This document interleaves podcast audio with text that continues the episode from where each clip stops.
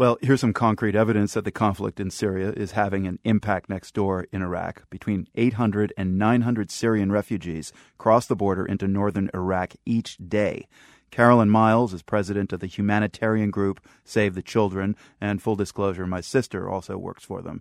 This past weekend, Carolyn Miles visited the Domiz refugee camp in northern Iraq. She says it was clearly overcrowded you know, the camp was uh, designed for 10,000 people. There are now 40,000 people in that camp, and almost half of them are children under the age of 18. So, raw sewage running through the camp, garbage piling up. Many of the new arrivals are living in tents. It's very tough conditions there. And so, what are all these children doing? I mean, I gather they don't have any school there. Well, they actually do have a school. We went to visit the school there, and our colleagues from UNICEF are running the school. But there were many kids waiting to get into the school who had registered but didn't have a place yet. And younger kids, those who are four five, who normally would be in preschool if they were in Syria, are not going at all aside from these masses of kids, what's the range of people you met in this camp? Uh, the kinds of work they did, the lives they left behind in Syria? One of the families that we first met with when we came into the camp um, was a family that had gotten there about a year ago. The father was a, a house painter, and they were actually one of the luckier families. They did have a cinder block kind of one room shelter that they were living in. They had fled when basically, you know, as the dad told us, there was no electricity, there was no water, there was no house anymore because it had bombed, and then there was no livelihoods. And he said, We just couldn't stay anymore, so we had to leave. And they left from north of Damascus, so they had a long trip to get to Domiz.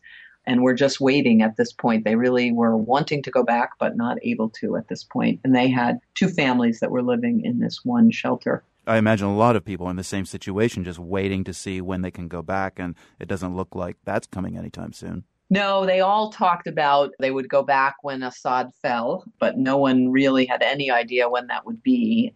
One of the families that we met, hmm. the mom had had her baby in the camp. Hmm. She'd actually been able to get to the hospital that was just outside the camp to actually give birth, but she was there with a very young child and um, was very concerned about the health situation there.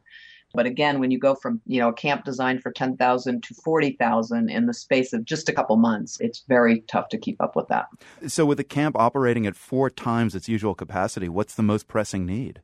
Hygiene, health and hygiene programs there.